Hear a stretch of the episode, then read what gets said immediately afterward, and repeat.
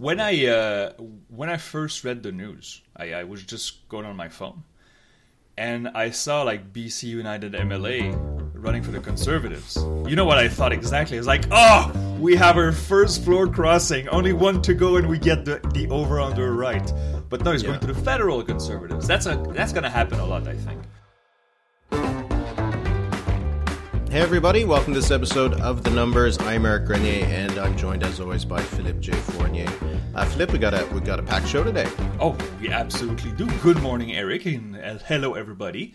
Glad to have you on board. Uh, yeah, we have poll like uh, horse race numbers, we have healthcare numbers, we have provincial polls. I mean, I think now this is the first podcast of the year right now, the early year, that uh, we have that much stuff. So I think that the wheel has started to turn. Oh, and by the way, today in 11 months, my friend, it's Christmas. So only 11 months to go. It'll come faster than you think. It's a text I I, love to that. send my mother every 25th of the month because she always stresses out about the family dinner that we didn't have this year because of COVID. But uh, anyway, Did so- she freeze everything so that you can use it next She year? She probably did. Yeah. Uh, well, well, next year. well, mm, I, I hope not, but uh, we'll see. So, how are you, Eric? Oh, everything's good. Uh, it's a uh, kind of a an icy day here in Ottawa, so probably not going to go outside that much because I might slip and fall.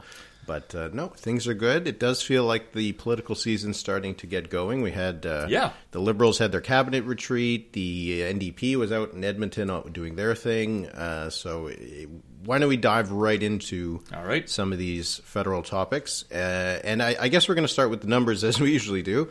And um, there was a poll from Angus Reid Institute that came out. Um, the overall numbers showed no change from where things were in early December when they were last in the field. So they had 41% for the Conservatives, 24% for the Liberals, 20% for the NDP, 17 point lead for the Conservatives. So again, we're back to that you know the mid teens to mid to high teens, I guess that we Yeah. saw uh, uh, at the end of uh, November, early December. There's also an, an, a Nanos poll that came out, and again the rolling poll, but it showed that the gap was widening again. So it does seem to be clear that whatever might have happened over the holidays, that might have got things closer to ten points. Yeah. uh, seems to be going away, and it's now closer to that fifteen point gap that we saw before. What what was your takeaway from uh, from this poll when it came out? Well, th- again, we have to be careful, and I think most of our listeners and viewers know this that you have to be careful to compare polls from different pollsters, right? I mean, you have to look at the, the trends from a single pollster at a time. And for the Angus Reid Institute, they didn't see any change, right? So they were on the field, I think it was late November, they released in early December, and they had the exact same numbers 41 24. Uh, so no movement. Um, and thing is, this lead, the longer it goes, now it's been what six months now.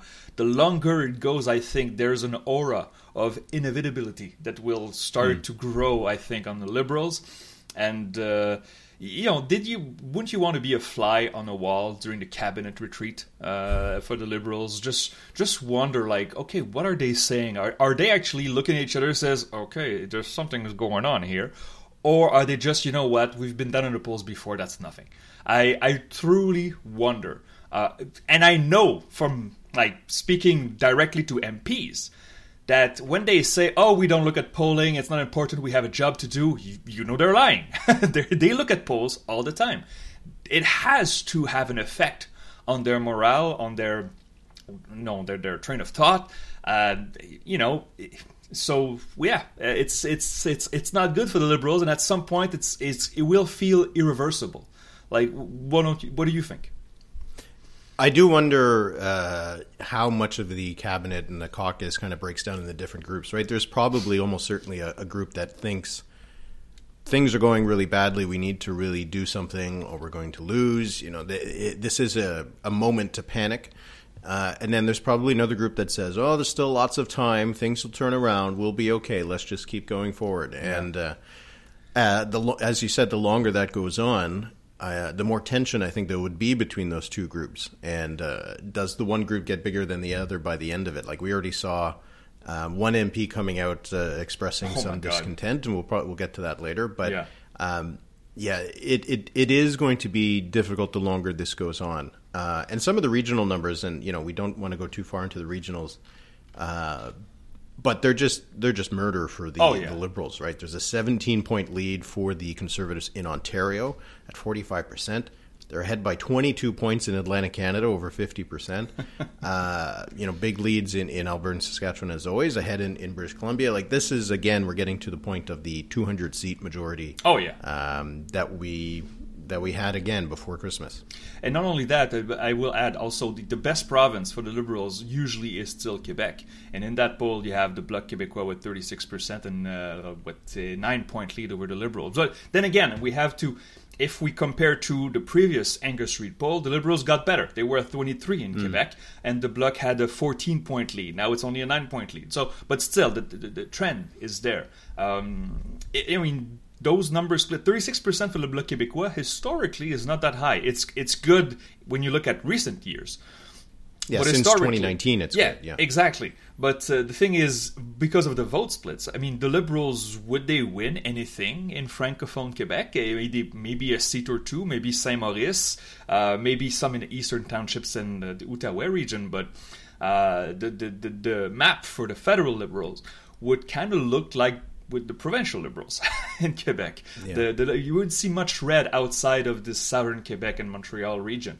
Um, and we saw also polling, uh, you know, in Toronto and Mississauga uh, from Liaison Strategies. I think we talked about this earlier, but uh, so the, the red wall in uh, in in the, the Toronto and the GTA is starting to crack for the Liberals. So if they lose Toronto and they they lose, you know, Quebec except Montreal, uh, there's not much left. And that would be a route. Uh, uh, So again, it's the Angus Reid Institute. and It's one poll, but thing is, is it 17 or is it 14? Does it really matter? No. right? It doesn't, right? Unless we unless we see a 10 or a 9 in the next few months that is consistently across the polling firms in this country, but uh, it's not happening. So the tightening of December eh, maybe it was just a, little bump, and it's okay. I mean, we did say at the end, we didn't say, "Oh, momentum shift." No, we said, "Hmm, let's wait in January to see if it lasts," and it didn't. So, Yeah, I think it. I think it's clear enough, at least from the number of polls that came out at the time, that something might have gotten a little bit better over that time. Uh, but it's clear now, I think that that it's gotten uh, worse again for the Liberals, uh, rather than what happened over the holidays maybe not being real. Now, the fact that it was the holidays, maybe that had a bit of an impact on the polling, but a lot of the attention on this poll came on the question of motivation. Yeah. And I saw most of the articles that were written about this poll were talking about this. So the Angus Reid Institute asked conservative voters if they were voting because they liked Poilievre and the Conservatives or because they wanted to block the Liberals. And they asked the same kind of question to the Liberals: Were they doing it because they liked Justin Trudeau and the Liberals, or because they were going to block, trying to block the Conservatives? So you roughly had among the Conservatives a two to one split that it was because of the Conservatives, not because they were blocking the Liberals. And then for the Liberals, you had a two to one split, more or less, that it was they were Yeah. blocking the Conservatives rather than the Liberals.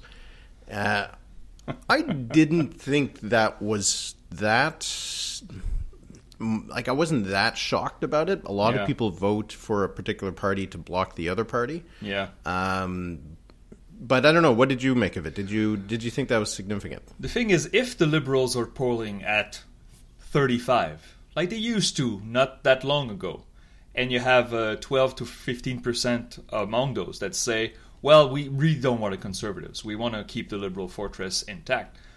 That's okay. It's just that that 15% of liberals is a much bigger uh, number now when compared to the 24 Right. overall. So in that poll among decided voters, only 9% support the liberals be, they say because of their policies, not because they want to block conservatives. That is a low, low number. But there was also the number with the NDP, right? The NDP is at 20% in this poll among decided voters, which is in the same range we're used to, maybe a tad high. I, I still have the, the, the NDP in the high teens, not at 20%, but 7%, 7 point. Uh, so about basically a third of NDP voters said they would switch if they feel the Conservatives could win in the riding. Um, this has the potential of squeezing the NDP for all they're got and have a very, very polarized election. If the Liberals slip, we talked about this before, Eric. If the Liberals slipped at the same level or below the NDP, the reverse will happen, of course. But if the Liberals still hold on to those mid 20s and, you know, you're in the writing and you see the projections that says 40% conservative, 38% liberal, and 15% NDP. The NDP has no chance of winning. And you say you have to, you, know, you have to wonder: Do I really want to support my candidate even though he's going to lose or she's going to lose? Or do I want to try to just bump up the liberals to block the conservative? This has the potential of being really bad for the NDP, uh, given also that it's not that their they, their leader has been performing very uh, highly in recent months. So um, potentially a, very strong two-way race with the NDP being squeezed out uh, if, if with those numbers it's the usual playbook for the liberals, right? By the oh, end yeah. of the campaign, telling people they have to vote for the liberals to block the conservatives. Uh, and there is the potential that that could work very well, especially when you have a leader like Pierre Poilievre who is polarizing and, and disliked among uh, people on the center left, right? If, if it's a leader that seems less uh, threatening, uh, then there might not be as much of a of a uh, of a drive to kind of get behind one one party. Uh, but the Angus Reid Institute did you know, they also asked us of Bloc voters and green voters, and when they added them all together, the ones who said they could switch, it bumped the liberals up to 34%, so they were yeah. only seven points behind the conservatives. Um, because of how the regionals broke down, they would probably still give the liberal uh, conservatives a majority, but if we start to get into the single digit range of a gap, then that majority, I think, becomes a bit more in question. Uh, so the playbook for the liberals seems clear enough. Yeah. Uh, but for the conservatives, if they're over 40%, they're in oh, yeah. obviously a pretty strong position. Uh, oh, historically, yeah. 40% usually gets you a majority, but um, you know things can change over time depending on how the vote efficiency works. But uh, thing is also in the, in the yeah, some interesting results here. Yeah, the the, the, yeah, the favorability ahead. of the leaders was something that caught my eye. I mean, Trudeau is, has terrible numbers, like across the board. 64% disapproval, 32% approval, minus 32 net approval. That's terrible. Uh, although it did get a little better from the previous Angus report, but it's still terrible. Uh, you look at Poilievre. Poilievre is, you know, 40% favorable, 50% unfavorable, so he's still in the negative. And Angus Reid Institute, you know, they broke down by gender and by age, which I thought was really interesting. So among male voters, Poilievre uh, a plus 10 in a young, plus 10 in the uh, 35 to 44 year old, uh, 54 year old, and plus 11 with older voters, right? Uh, older male voters. And he's really down in the dumps with women. Minus 36 with young women, minus 19 with women between 35 and 54, and minus 30 with older women. But the thing is, Trudeau is disliked by everybody. Here's the thing. So it, it, this is what is so interesting to me because I look at these numbers. Uh, Poilievre is really liked by the conservative base. He's not really liked by anybody else. But Trudeau is disliked by a lot of people. Um, again, this aura of inevitability that that, that will that will uh, the closer we get to the election as we creep into 2024 and slowly 2025. I mean, the liberals are are heading into a wall right now. And um, we didn't, I mean, we wonder about that in the summer and in the fall and in winter, and now we, we're in 2024 and those numbers are not getting better. I, I know I sound like a broken record, but this is not sustainable. I mean, at some point, if the caucus, if cabinet doesn't raise the red flags, like we are going to lose and lose badly. Because right now, I see the best case scenario for the Liberals is to have an honorable loss like to lose but not to be completely destroyed. Those numbers suggest that the Liberals would be destroyed. It would be 1984 or uh, or 2011 again. So it, they are at the point right now where it seems like they are just waiting for the Conservatives to uh, make a mistake, right? Rather than uh, mm. doing something on their own to try to turn things around. They've obviously brought in some new kind of policies and, and, and messaging and all that kind of stuff, but I, I, I have some doubts that it's going to work in the long run. So, Eric uh, Leger had a very interesting poll about healthcare in this country. And I mean, it, they did not reinvent the wheel. The questions were pretty straightforward. I mean, one of the ones that um, caught my eye was okay, overall, how would you rate the healthcare system in your province? Of course, when you look at the overall numbers, that doesn't tell you much. 28% say either good or excellent, 35% said fair, and 37 said poor or very poor. But when you broke it down by regions, obviously we don't have individual Atlantic provinces. Atlantic provinces were the worst. So only 9% yeah. of respondents in Atlantic provinces uh, say it was good or excellent. Well, actually, 0% said excellent. 66% said total poor. So is this a sample size issue? Because there was only 100 respondents. But thing is, with 100 respondents, you get plus or minus 11%. you don't get plus or minus yeah. 25%. So that was really bad. But what really caught my eye, because there was a good sample, it was Quebec. 15% of Quebec respondents said either good or excellent. And this was uh, 400, I think, cases in Quebec. Uh, no, margin of error plus or minus 5, around the 50% mark. 51% of Quebec respondents said it was poor or very poor. And we wonder why Francois Legault fell from grace throughout 2023. This is partly it. I mean, we were told by the finance, uh, by, uh, sorry, the, the health minister during the holidays, if you know you can stay home even if you're sick, don't go to the emergency rooms. Like, okay, what am I paying taxes for? so there was a lot of anger, not necessarily from me. Thankfully, I'm healthy and I hope I stay healthy. But um, it, it, I think Francois Legault is really hurting from many crises, and one of them is the healthcare system. They they just voted in their, of course, their new reform, the réforme Dubé. We'll see if it changes anything, uh, but uh, really, really a black eye right now for the CAQ in Quebec. What did you make of? Uh, what did you see in that poll that uh, that made you react? That made you that caught your eye?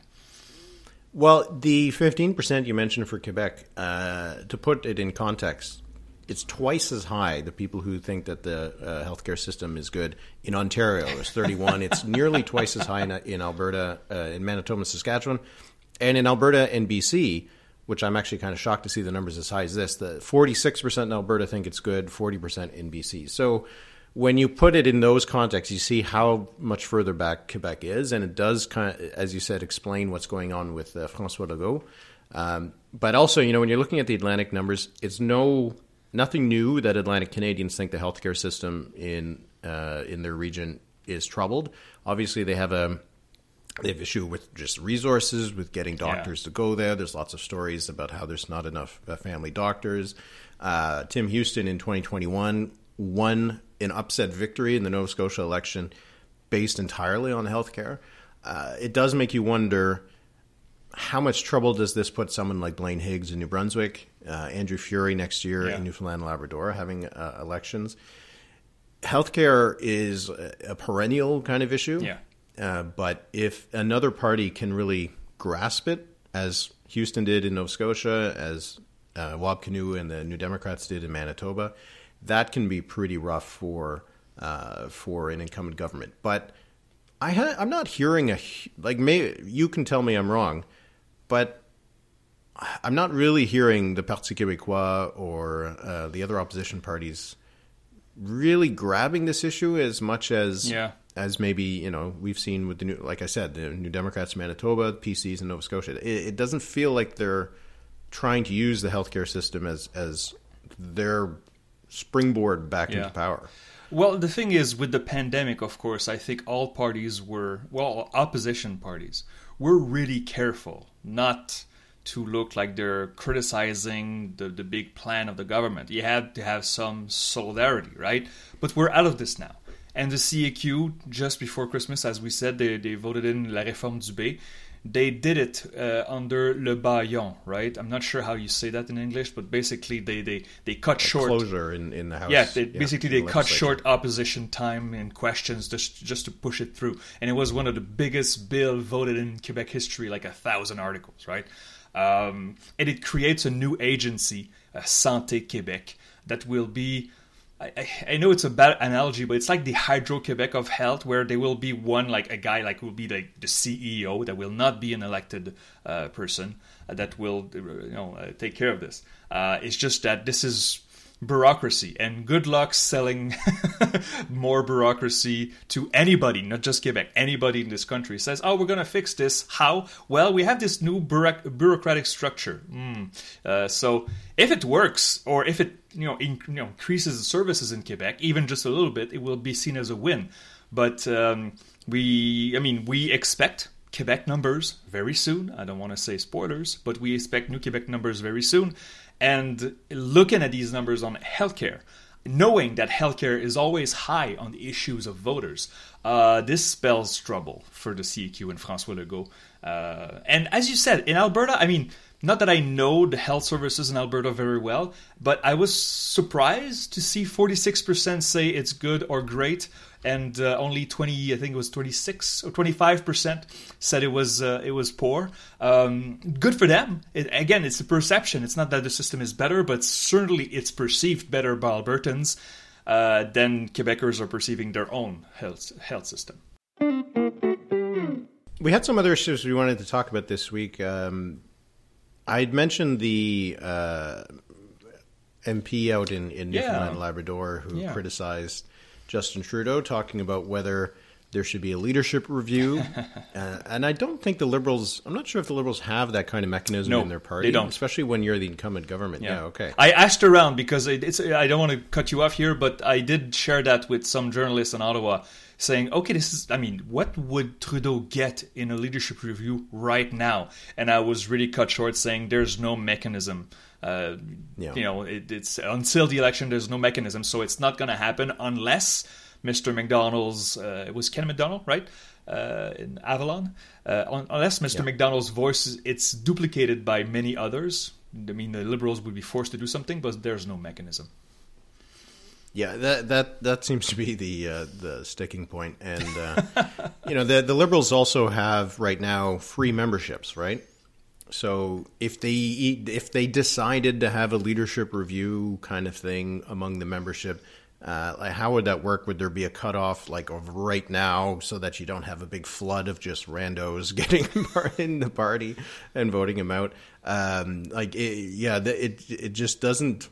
As soon as I heard it, uh, I Yeah. part of me was like, that doesn't seem like the culture that there's a leadership review because Yeah. uh, you know you, that happens in the conservatives, it happens with the New Democrats, but like when I'm thinking about leadership reviews of liberal leaders, none of the none come to mind. When was Uh, the last- Someone might correct me. when that was the last been one? some in the past, but whenever I've looked at like what a leadership review score was for different party leaders, Yeah. it always brings up New Democrats. It always brings up conservatives. Uh, you know the PQ uh, Yeah. parties like that, but I, I couldn't tell you when the last one is, and someone listening might know. Yeah. but I can't remember what the last one is, and I've never really heard of a leadership review within the federal Liberal Party. Not to say that there hasn't been one, Yeah, but yeah. it just doesn't seem to be part of their culture. I think many parties have this um, this uh, policy that if you lose an election to stay on leader, you have to have a leadership review. Thing is, usually when the liberal leader loses, he's out. they don't keep those around, Yeah. right? Uh, that's interesting The last one who didn't do that was Paul Martin, right? No, actually, no, no, No, no. He, he got out left, in right? 2006. So what i'm thinking? I'm, I was thinking of the 2004 as a defeat. No, the last liberal leader who lost an election and stuck around, I think, was John Turner. And he stuck. It's true. Yeah. He did stick around. I mean, he must have. I mean, he stuck around for a long time. He was still leader in '88, so he must have Yeah, he had lost two elections, Yeah, so between '84 and '88, you you you would think that there would have been. I mean, we should know this, but we think Yeah. there'd be a leadership review. Like, okay, we'll look. We'll we'll look this up and come Yeah. back on this. But okay, so but what do you make of uh, an MP? Of obviously not part of cabinet but an MP like openly saying, and by the way, a, a shout out to Laurence Martin of Radio Canada who broke the story. Uh, she she did tell, uh, she did say on uh, Radio Canada radio in Montreal how she was interviewing him because she was in in, uh, in Newfoundland, just a tour of Atlantic Canada, and he started talking about this, and he was like, oh, "Do you know we're on the record here?" and he was like, "No, no, it's okay." I mean. I imagine her face saying, "Oh, oh, okay, so I can write this. That's that's interesting." Um, but what, Yeah, what do it you wasn't. It wasn't like uh, it- someone got in touch or that. Yeah. Oh, we hear he's going to say something. It was like, let's talk to this guy, and Yeah. he said this thing's just, hey, well, you know, maybe we should do a leadership review. Uh, so that's like found money. That's, that's Yeah. it. But um, to like, so he has a bit of a recent um, kind of background because he was uh, he wasn't in support of of uh, carbon the carbon tax. He voted like with the gov- with the conservatives on on an issue on that. um, or at least he was pressured to. I can't recall exactly how that played out. Um, there was a, an article in the Hill Times where he was openly talking about crossing the floor to the Conservatives, but that he wasn't going to do it, Yeah. which is just kind of bizarre. So it makes me feel that this guy is a little bit of a uh, talker, right? Yeah. Who will just kind of say things and and maybe uh, not reflecting on what the impact's going to be. Uh, but when you're an Atlantic Canadian MP, I think you do need to have a little bit of that latitude. Uh, Atlantic Canada is one of the few places in the country where the local MP matters quite yeah. a bit, and you know we've we've seen cases. Wayne Long was one in Saint John, um, in New Brunswick, who also was kind of openly sometimes critical of the government, and he was reelected in the last election, and it wasn't a given that he that would take place, right? So.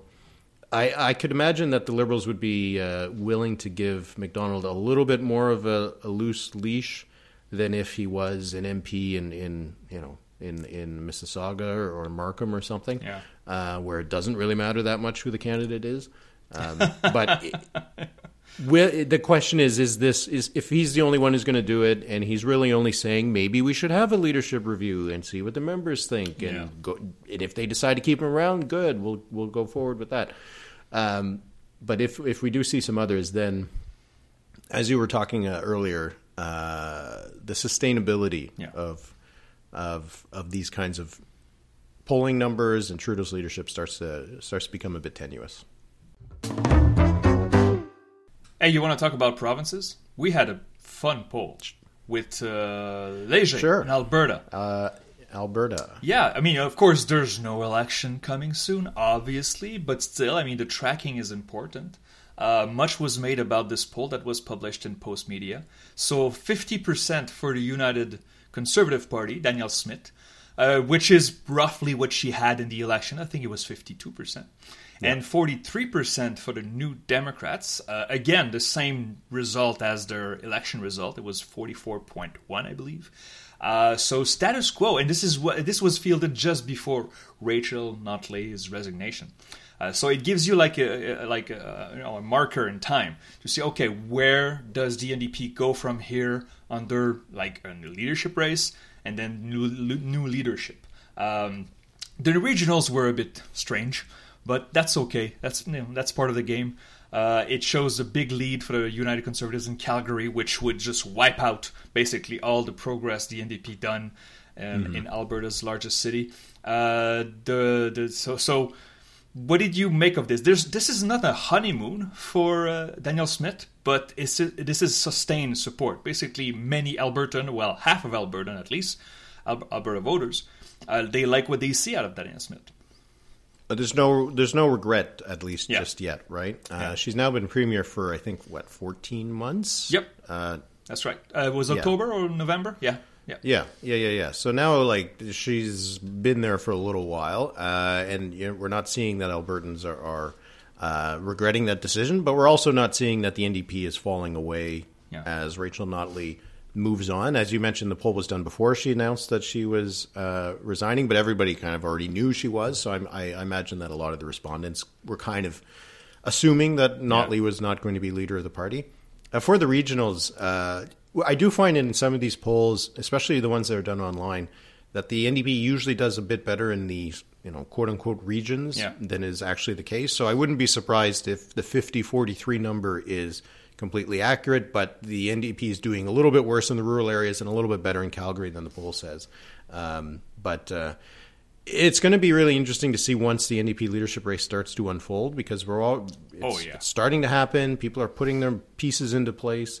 Um, it's going to be a lot about how do we win those extra seats in Calgary, Yeah. right? Because that's what they needed to to win the election. Oh, yeah. and curious to see if we'll see more polls during the year that have the NDP struggling a little bit in Calgary, because then it might put a little bit more urgency into the leadership race about how does the party appeal to uh, Calgary and just get over the over the over the hump that they weren't able to do in the last election. Little message to uh, the NDP in Alberta: Do not do like the Quebec Liberals. Don't wait two and a half years because one, that's Yeah. ridiculous. It's too long, and two, Danielle Smith could very well stumble in the next year or two.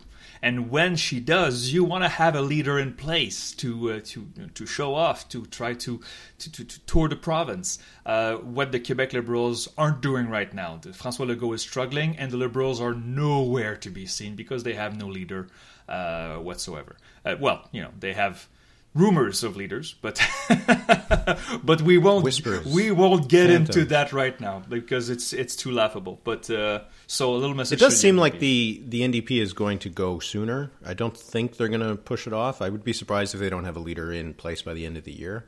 Um, so because we've already seen some Kathleen Ganley um, uh, came out with like a an introductory video that wasn't an introductory video. Um, so you know, I I feel like they're already starting to Try balloons. Uh, yeah. yeah, yeah, and you can't have a trial balloon flying for two years, right? so, uh, presumably, we'll we'll see if they have a new leader in place by the end of the year. And and as you said, I think that's I don't think I don't think it's a good idea to wait on the leadership race. Get your person in, and get them time to get their under you know um, get comfortable in the job. Um, because a new leader comes in a few we- months before an election might be good for a uh, like a honeymoon bump, Yeah. but I think it probably puts you in a worse place once you get to the actual election Yeah. when the person's only been there for six months. Uh, but we don't have any other provincial polls to uh, to talk about this week. But again, the National Assembly in Quebec is uh, starting their new sitting. I think it's on Tuesday. Uh, expect new Quebec numbers early next week, and of course, on next episode, we'll uh, we'll get into that because I think they will be very interesting. Okay, and we did want to mark uh, there was a. Uh, the passing Yeah. of, a, of an MHA in Newfoundland and Labrador, Derek Bragg, uh, who was a liberal. He was elected in 2015. He served in cabinet, uh, and he had uh, was diagnosed with cancer not very long ago, about seven months, and, and he's passed away. And he wasn't uh, that old. so 15, that's very 59 sad. years old, man. It's it's Yeah. oof, it's yeah okay. Yeah, so condolences to him and his uh, family and friends, and uh, to the uh, Newfoundland Labrador Liberals who uh, who uh, lose a member uh, of their family. So, uh, so yeah, just wanted to mark that. Okay, let's do uh, the questions um, of the week. So, how this works? We mention it every uh, on every episode, public episode, that we ask questions for members of our Patreon on the Patreon on our Discord, and you can join it at thenumberspod.ca. Uh, for as little as a little bit less than five dollars a month now, if you sign up for the entire year, so uh, you can get your questions answered. You get the exclusive episodes that come out every two weeks. Philip just mentioned an episode next week. That's for Patreon members only. So we got uh, a few questions. There's a few I wanted to do. Right. Uh, we got one from Ali Gersoy on Discord. And he said there were news stories about the federal government going, quote, back to its roots with a focus on the middle class. And he asked, do we have any data regarding the voting intentions or vote shifts across different socioeconomic classes? yeah. I pulled some numbers. Yeah. Uh, I don't know if you want to look at them first or you want to Well, go through I, them. I, I, I see them now. It's just uh, again, the thing is the the middle class. I think when the liberals got into power, we realized that the middle class encompasses a lot of people, right? Uh, Yeah. What is Especially when you're talking about if people feel like they're in the middle class. Exactly. I mean, I, I, you know, everybody. If you're not a millionaire or if you're not dirt poor, you may say you may think you're uh, you're uh, middle class, and then you look at the numbers from StatCan, uh, you realize, oh, okay, well, if you make I don't know eighty thousand a year in my province or in Ontario, you're above the middle class. the median salary, the median salary, uh, household income in Quebec, I think it was fifty-five thousand. So, if you know, if you're a couple making each fifty-five thousand, well, you're double the, the median. Uh, so it, it's it's it depends how you see it, and also it's based on income right? Uh, you, could have an income of seventy five thousand a year, but if you're sitting on an inheritance or you you have assets, it, it, so it's really hard to define, have a clear cut Yeah. uh, view of what the middle class is. But yeah, why don't why don't you go ahead? So you pulled uh, you pulled uh, Angus Reid numbers, right? Yeah, well, they were the most recent ones, and just like what you said, this, if you make seventy five thousand and you live in Toronto, that's not as the same as if you make No. seventy five thousand you live in uh, in uh, you know Newfoundland, Labrador, right? So it, it makes a difference in terms of that. And like, the Liberals, I think, didn't ever mean it as a like a defined middle class because they always said the middle class and those working hard to join it. So it was meant to be It's a slogan. as encompassing as possible Yeah. to include as many people. But anyway, so the Angus Reid Institute was the most recent poll, so I pulled the numbers, and they do break it down by income brackets. Uh, so they have people who make less, or households that make less than fifty thousand, households that make between fifty and one hundred thousand, and then households who make more than one hundred thousand. Uh, when you pull the numbers, you see that the conservatives don't do as well among the lowest income bracket they have here, Yeah. but they were still leading in the polls. Uh, they had 31%. The NDP was second with 24. The Liberals were 22. Among those who made between 50 and 100,000, the Conservatives had 42%, Liberals 24, NDP 18, so kind of the same as the national portrait. And then the people who make over 100,000 households, the Conservatives at 47%, Liberals 23, NDP 19. When you compare that to the last Angus Reid Institute poll from before the 2021 campaign, the difference is kind of uniform. Conservatives are up eight to nine points among each of these groups. The liberals are down, usually about ten to eight points among each of these groups. So I, I it doesn't seem like there is Yeah. a a specific group that is being appealed to. That whether you're you're on the lower end of, of, of earnings, you're on the higher end, roughly the same amount of people have gone over to the conservatives and roughly the same amount of people have left the liberals. So I, I think that's kind of interesting. It is. It is. And but I, I go back to the question: the federal government going back to its root, back to its roots. I I know it's a sounds good. I don't know what that means. They, they- what they're going to promise electoral reform and uh, legalize weed? They they have already done that. So uh, I don't know what that means. And again, those numbers indicate that. Uh, the the movement in voting intentions has has no relations to your income. Uh, it was pretty uniform across the board. Uh, very interesting numbers. Uh, good question, Yeah. Ali-. Yeah, I guess it's back to its roots in terms of its messaging. Well, they're- I don't know. they wanna that, go- That, yeah. that seems to it seems to imply that they forgot about the middle class over the last couple of years. But uh, Well, I don't know. yeah. Back to the roots when we Uh, were winning, basically. Yeah. So Yeah, yeah. Back to our winning roots rather than our losing roots. Okay, we got a question from Sammy on the Discord. This was something that took place this week, so I wanted to, to highlight it. He said, "What do you think are the odds that Taylor Bachrach holds on to Skeena Bulkley Valley in the, two, 20, in the 2025 federal election?" So the news there. This is a riding in northern British Columbia. And just this past week, it was announced that Ellis Ross is going to be the conservative candidate for Pierre Poilievre. He is the BC United MLA for Skeena. Uh, he's pretty well known in the area. He's Indigenous. Uh, he finished second in the BC United, or sorry, the BC Liberal Yeah. leadership race in 2022. So it seems like it's a bit of a get. Uh, but I'm curious, what it, before he was even announced? yeah. What would did the NDP have a good shot of holding on to this riding? Well, they only won it by six points, uh, and of course, you know, and I know that the, the when we look at the, the federal numbers, the the BC uh, breakdown, the BC subsample always varied so much from one to another. So it's hard, but to think that the NDP could lose three, four points, and the Conservatives with a known local candidate, especially in those northern ridings, uh, could pick up three, four points. Uh, it's enti- I mean, I would put this in the uh, conservative uh, likely or maybe conservative leaning uh, right now uh, because the numbers in BC are so good for the conservatives when you look at uh, poll after poll after poll. And we were not sure really for the NDP. Uh, the NDP, I believe, had something like 29% of the vote in British Columbia, and polls have them as low as the no- low 20s or sometimes mid 30s. So we do not know. But a good local candidate like that, somebody who's known, who has experience, who knows how to run a campaign, uh, could could the Conservatives get five points out of that? I, I think they could. So this is this is a, a good uh, good pickup for the federal Conservatives.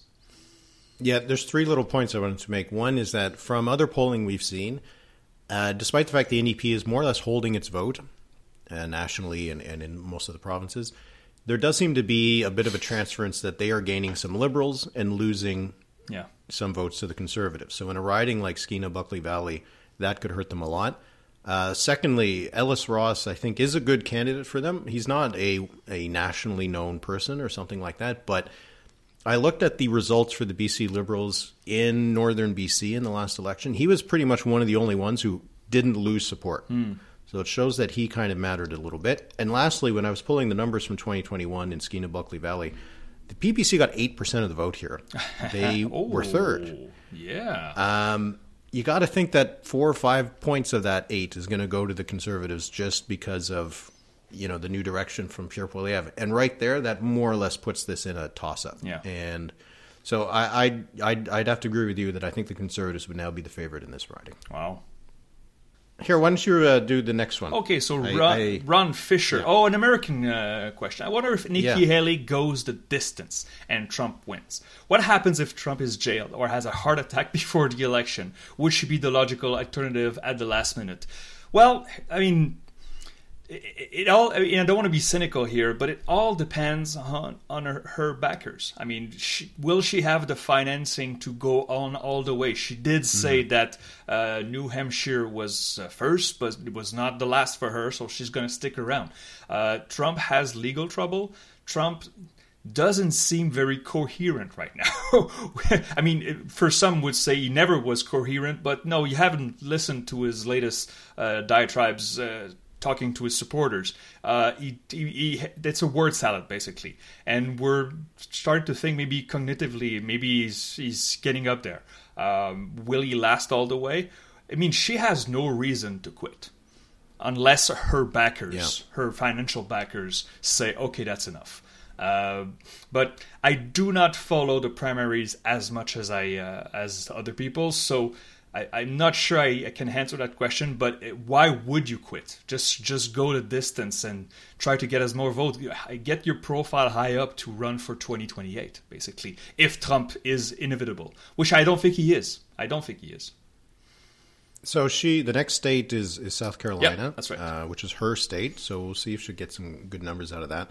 Um, but I looked at the uh, I looked at sort of the rules of how uh, this would work, right? So in Ron's question is sort of an assumption that Trump has won the nomination, um, and he or at least he won enough of the delegates to win the nomination, but he doesn't make it to the convention. So what happens in that case? Let's say that he, as as mentioned, who knows what it is? He he can't run because uh, legal issues. He's had a health issue Yeah. or something like that, and he's no longer a candidate. So what happens is that the delegates who would be sent to the national convention then get kind of freed up, and then it becomes like an old-fashioned kind of delegated convention where you would nominate candidates at the on the floor. Uh, so it's not a given that if Nikki Haley has the second most delegates, that she would then become the front runner to replace Donald Trump in this kind of scenario, because you could have all the Trump delegates decide to get behind, I don't know, someone else. They could get behind Ron DeSantis or or uh, Ramaswamy or something like that. So you could have a case where you have this convention that is between the the Trump supporters and the not Trump supporters, Yeah. and and it doesn't necessarily mean that Haley would become the uh, the um, the shoe in to win. So it's an interesting scenario, but I, and and I agree with you that I don't know why she would. Bernie Sanders stayed in in the Yeah. uh, in the 2016 one until pretty much the end. Yep, absolutely. And the convention became kind of a thing. So I don't know why why she wouldn't do that as well. But yeah, it's uh, the context will depend on uh, on what happens uh, at the convention if Trump can't make it to there. Hear me out, uh, Eric. Tucker Carlson. well, you know, if those if those Trump uh, delegates He's in can vote for lately. Trump, why not? Right? He, he had steak last night. Uh, was it in Edmonton or Calgary? I forgot, but uh, but Yeah. uh, he's Well, hey, I, people were saying that he's he's a potential vice presidential Oh, uh, running mate for Donald Trump. God. Okay. Let's move on. Let's move on. So NLC Milk uh, ask, what is net? Oh, I like this question. What is next for Rachel Notley? Um, I have thoughts, but uh, they're not fun. So why don't you go first? What do you think is next for Rachel Notley? I, I think what what is next is not politics. uh, I think she, I think she gets appointed to something, and and that's it. Uh, I, I anything like uh, anything that uh, else aside from becoming a, a, a leader of a national party would be a demotion for a former premier. Yeah. Um, so I can't see her running as a candidate for anybody. Um, I don't think that Jagmeet Singh is is stepping aside. I'm not sure if she would really be interested in running. uh, for the federal leadership if it became available. Uh, the question here is if, whether she could replace Trudeau. Oh, I, I oh. just don't see Yeah. that kind of thing happening No. either. No, no. Um, she would have to work on her French uh, quite a bit. Well, that's well. yeah, that, for that, me- that would be down the list of things why she won't. But uh, sure, I mean, it's, Yeah. it's, it's, Yeah. So what is next is vacation, time with her family, sitting on a board for a few hundred Ks per, per year and uh, giving conferences. Uh, there are some people out there that have politics in their blood and they just can't get enough. They need, they need Well, she literally does. Her father was also a leader of the party. yeah, well, yeah, that I meant it figuratively, but sure, no, you're you're correct. Some people they need that dopamine shot, and I, of course, I referred to uh, to the, the Nicodère earlier, but uh, I don't want to compare her to the Nicodère. It's, it's, but uh, she could just say, you know what, I was leader for ten years, uh, ten years, twelve years, anyway, and a premier for four. Uh, that, that could be enough. There, there is such a thing in politics as overstaying your welcome, and she's leaving at a good time. So, uh, what's next? Probably nothing. Probably just maybe a you know a professor in one of the um, uh, universities in Alberta and just giving conferences, like doing a Mulcair, sometimes appearing in the media, like doing the like Tom Mulcair, basically. So it's boring, I but wonder if she'll do that. I haven't seen her as a. I can't see her as a pundit. Well- uh, for some reason, Mulcair seemed like a more likely candidate to be a pundit than her. I don't know. But also, I mean, it's true that he's, he. But the thing is, he does. Is that doesn't do much punditing. What he does, it's, it's out in the national media. But he's also he works at Université de Montréal now, so it's I I, I see that out of uh, Rachel Notley. But I could be wrong. It's just I, I mean, if she if she took over the federal NDP, the federal NDP would change drastically. And we know from again the Mulcair years that the, the grassroots of the NDP, uh, they're not fond too much about that unless you can really win. And uh, I, I just don't see it happening. All right, we were going to do uh, a quiz, but we've been having some internet issues, so we're going to save it for next week or the week after. We'll figure that out. Uh, why don't we just go straight to the number of the week? Uh, Philip, what do you have for your number of the week? I have 70%, Eric. 70% of Canadians are worried that the, the, the current healthcare system where they live in their provinces will not be able to get good quality uh, medical attention uh, to, to you if you get sick. This is a very high number. And I know healthcare in this country is a perennial subject and everybody whines about it, but uh, this level of anxiety uh, is kind of strange, uh, and also it's uh, it's uh, it's I think a call to action for provincial governments because uh, whatever they're doing in healthcare uh, is not working, and so seventy percent is my number of the week. Yeah, it's a live issue. It's not going to go away. Oh, yeah. uh, so mine is two. My number of the week is two. There are two vacancies in the House of Commons right now.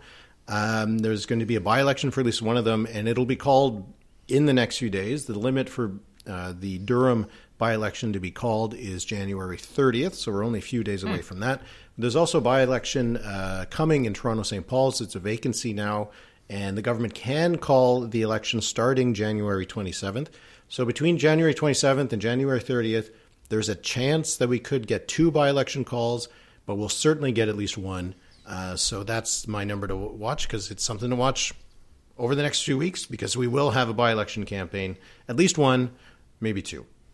Yeah, it'll be it'll be interesting. Though those, I mean, I think we know who the winners will be, but the numbers will be interesting to see the trends line, right? So Yeah. yeah, absolutely, good, uh, good, Yeah. good call. Okay, so that'll be it for this episode. As always, if you would like to support this podcast, you'd like to get exclusive access to episodes every second week, early access to episodes every week comes out on, on Thursdays uh, for our Patreon members. You can join it at thenumberspod.ca. If you're already a member, thanks very much for your support. Really appreciate it, and we're looking forward to this year. Uh, Philip, hopefully your internet gets a little bit better, and uh, by the time we chat next week, and uh, regardless of that, I hope you have a good week, and I'll, I'll see you. I'll see you in seven days. Absolutely. Talk to you soon, Eric. Merci beaucoup, tout le monde. Thank you, everybody. Much appreciate that.